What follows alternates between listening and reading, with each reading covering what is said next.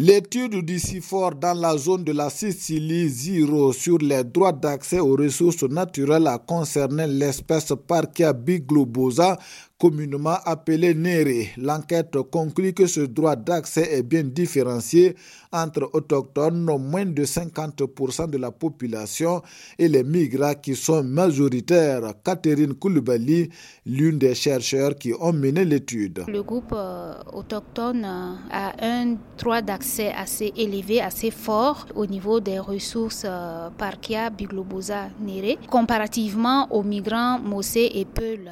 Cela draine pas mal euh, de problèmes, notamment en termes de conflits autour euh, de la ressource euh, nérée, qui se traduisent justement par des compétitions, l'exploitation abusive, agressive, si on peut appeler ça ici, du néré. Cette mauvaise exploitation se traduit entre autres par la récolte précoce et frauduleuse qui endommage la ressource arbre Catherine Koulibaly. Cela se traduit par des récoltes de plus en plus précoces, notamment à Nebou. Ils sont à près de 19 jours plus tôt très endommageable euh, pour le peuplement en éré. L'impact, c'est que au niveau euh, du peuplement, on va constater une fragmentation de la population du néré dans le parc agroforestier, c'est-à-dire on n'a plus la même densité et aussi ce qu'on peut relever, c'est au niveau de la productivité même des arbres, c'est-à-dire agressés, ils ne donnent plus autant de fruits comme avant. Au niveau même du sumbala, qui est un produit dérivé euh, des graines de néré,